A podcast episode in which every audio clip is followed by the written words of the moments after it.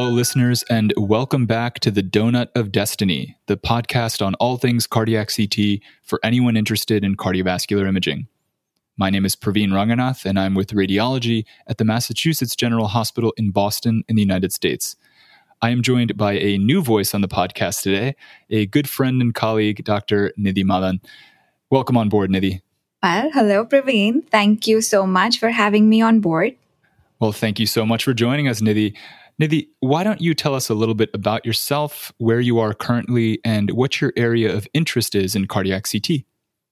Absolutely. My name is Nidhi Madan. I'm currently an interventional cardiology fellow at Rush University Medical Center in Chicago, in the United States, and I will be pursuing structural heart disease fellowship next year. My main area of interest in cardiac CT revolves around my training in structural heart disease and related interventions. Excellent. Well, welcome onto the podcast, Nidhi. I am so excited to have you. On today's episode, we are going to be covering the ins and outs of CT fractional flow reserve, or CT-FFR. We will cover how it started, how it works, how it's been validated, and where we think CT-FFR is headed next. I know that sounds like a lot of ground to cover, and it is. So we'll be staying more at the 10,000 feet level rather than diving into the nitty gritty details. That sounds great. But before we dive in, Praveen, let's remind our listeners of the current climate in management of coronary artery disease. As we know, in acute coronary syndromes, revascularization has clearly demonstrated reductions in morbidity and mortality. However, in stable CAD, the impact of revascularization is not as clear. That's right, Nidhi. 20 years ago, we all thought that opening up tight stenoses would result in better outcomes. But this argument has not quite held up over time. Many robust trials over the last decade have demonstrated no incremental benefit of PCI over medical therapy alone in most types of stable disease. Yeah, and that's exactly right, Praveen. You're talking about the Courage, BARI 2D, and the recent ischemia trials, correct? That's exactly right. The results of those studies and many others have shifted the narrative on stable CAD. Not all visually tight stenoses need revascularization. Anatomy does not always predict outcomes. Well, Praveen, this begs the question beyond just anatomy, does physiology have incremental value in predicting which patients would benefit from revascularization? Or, stated another way, do patients do better if we open up only the hemodynamically significant stenoses and leave the insignificant ones alone? Nidhi, the short answer to this question is yes. Physiology does predict which patients do better with PCI. This predominantly derives from work in invasive FFR. Can you break down invasive FFR for us, Nidhi? Yeah, invasive FFR, as the name states, is an invasive catheter based method of measuring pressure differentials across a coronary stenosis. What we do is we use a pressure sensing wire that is passed across a stenosis. Intracoronary adenosine is given for vasodilation, and the pressure downstream from a stenosis is then compared to the upstream pressure in the aorta. The FFR value is expressed as a ratio of distal pressure to proximal pressure. It is generally thought that a stenosis is hemodynamically significant if it has an FFR of less than or equal to 0.80. In this way, FFR can tell us about the physiologic impact of an anatomic stenosis. That is a nice review of invasive FFR, Nidhi two important studies that validated an FFR based PCI approach were the FAME and FAME 2 trials, whose results were published in 2009 and 2012. The first FAME trial compared an FFR guided PCI strategy to an anatomy guided one.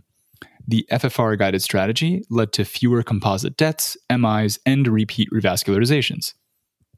In the subsequent FAME 2 trial, we went even further, comparing medical therapy alone to medical therapy plus an FFR guided PCI strategy.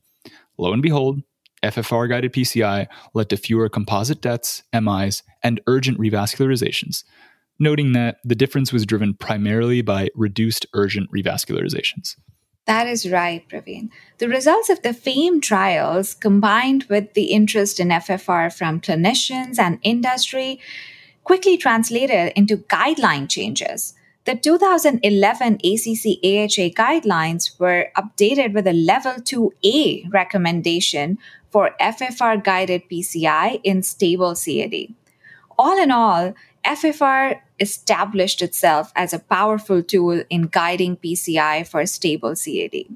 Now we ask the question can we estimate the hemodynamic significance of a stenosis without the need for an invasive test? Enter CT FFR. We know that coronary CTA is a superb non invasive test, though it's traditionally thought of as an anatomic test, not a physiologic one. However, ever since the validation of invasive FFR, a tremendous amount of resources have been invested in techniques to estimate CTFFR non invasively. That's right. And we will focus on just one of the many CTFFR techniques. And that's not because the others are less accurate, but rather because this technique is the most well studied and is currently the only one that is FDA approved, CE marked, and commercially available. Yes, Nidhi, and that CTFFR technique is the solution from HeartFlow based on 3D computational fluid dynamics. Let's start by talking about what actually is computational fluid dynamics, often abbreviated CFD. Nidhi, can you break down CFD without using too much physics and mathematics mumbo jumbo? Well, Praveen, I'll give that a try. So, computational fluid dynamics as you said, abbreviated as CFD, can be thought of as a sophisticated application of the laws of conservation of mass and of momentum. It's been a well established principle in many engineering disciplines for decades now. Nidhi, could you briefly walk us through how we get from the CTA data to those pretty CTFFR pictures that I'm sure many of our listeners have seen already? As in, can you talk to us about what's going on behind the scenes? Yeah, Praveen, you know, there are a few key steps that go behind the scenes. The first step is basically creation of the patient specific 3D coronary geometry. The next step is calculation of the myocardial mass that is supplied by each coronary. Okay, so it sounds pretty straightforward so far. You take the CT data, you enhance the resolution, plot some center lines, and quantify some myocardium. Uh, what's next? Well, from there onwards, the coronary microvascular resistance is simulated at rest and at stress. I know it sounds crazy to use a computer to predict coronary response to a stress agent like adenosine, but there are actually very robust mathematical models designed for this purpose. Oh boy. Uh, all right. So we're using the derived CT data as an input for some fancy mathematical modeling, I guess. Yeah, and just you wait, Praveen. The math gets even fancier. The last step in the process is to use these simulated resistance values to model coronary pressure differences. To do this, the Navier Stokes equations that predict blood fluid dynamics are used. These are a set of non-linear partial differential equations based on conservation of mass and momentum balance.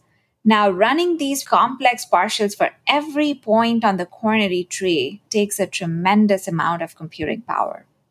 Nidhi, that exact point is often cited as one of the major pitfalls of this CTFFR method.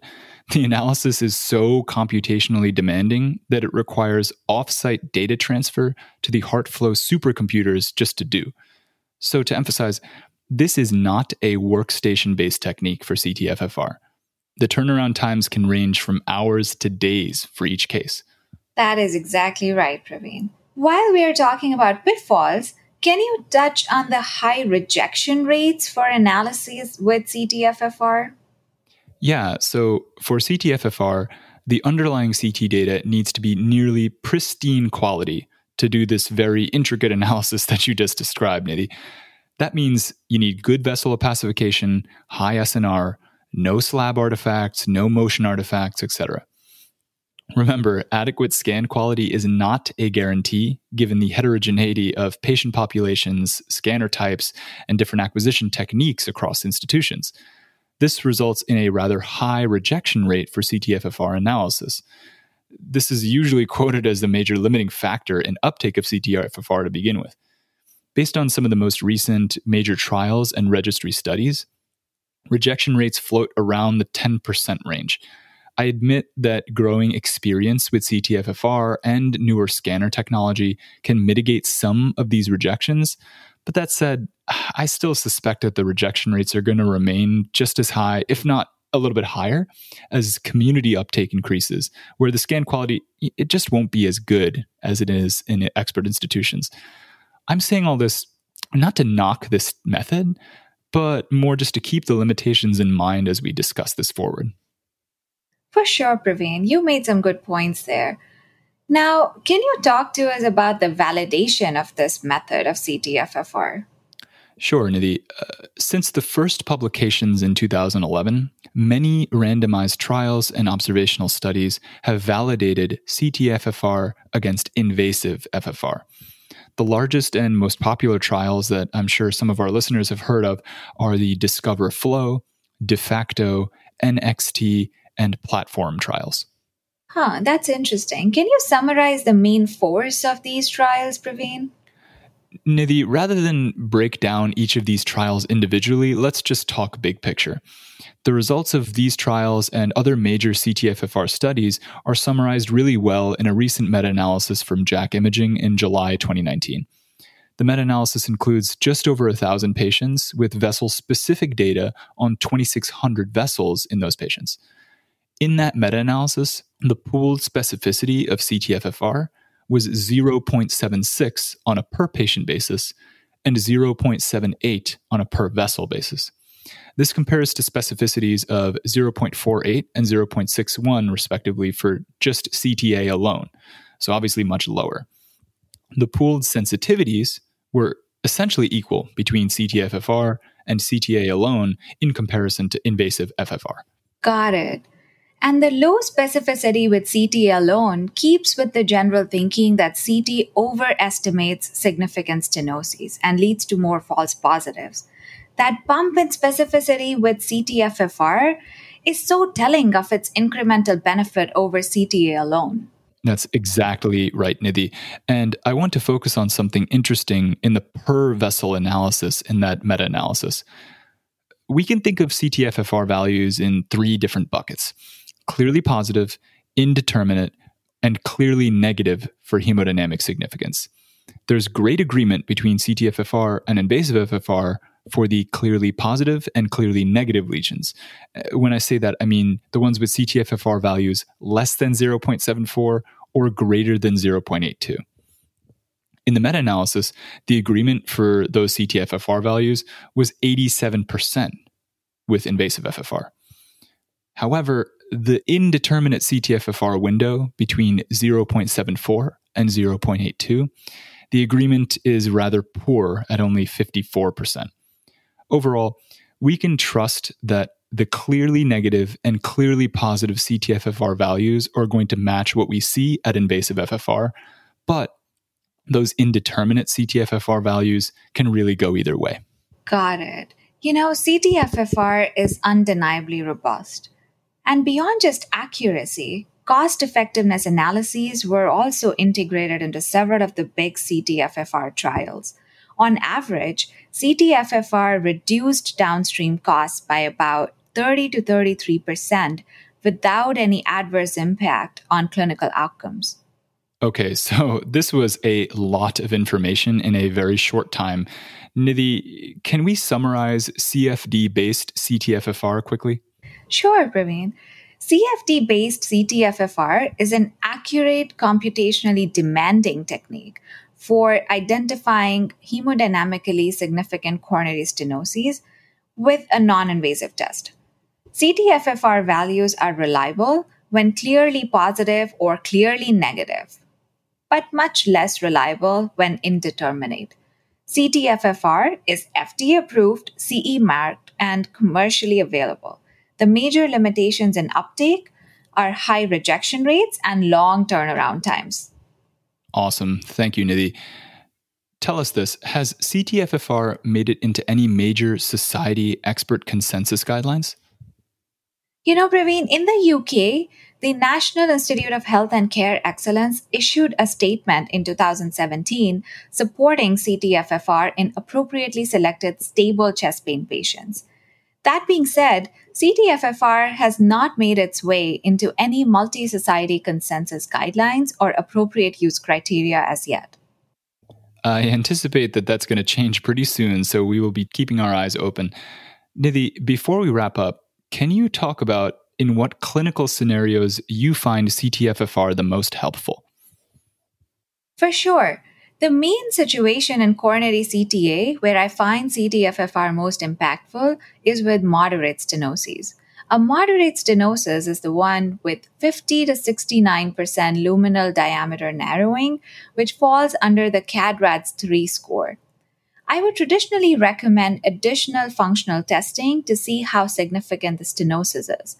With CTFFR, though, we can be more definitive in classifying a moderate stenosis as clearly negative or clearly positive without really needing additional workup. More often than not, these moderate stenoses on CT end up being clearly negative by CTFFR, which can really save the patient a trip to the cath lab. Nidhi, this has been great. I hope this overview of CTFFR has been helpful for our listeners out there. But there is so, so much more to talk about here. For example, how has CTFFR performed in the real world? Or what's the status of the other non CFD based CTFFR techniques? What about PCI modeling with CTFFR? What is the impact of CTFFR on clinical outcomes? How do institutions out there start and maintain a good CTFFR program? How is CTFFR reimbursed? Praveen, I cannot agree more. We're just scratching the surface of CTFFR. We will definitely get more in depth with CTFFR in future episodes of the podcast. But I encourage our listeners to reach out to us and let us know what they want to hear. Listeners, keep this conversation going on Twitter and whatever platform you use to listen to our podcast. From Nidhi and me, a big thank you to our listeners out there. If you like what you hear on the podcast, please rate, review, and subscribe. Please tell your friends about us. Once again, this has been the Donut of Destiny. Thank you, everyone. Cheers.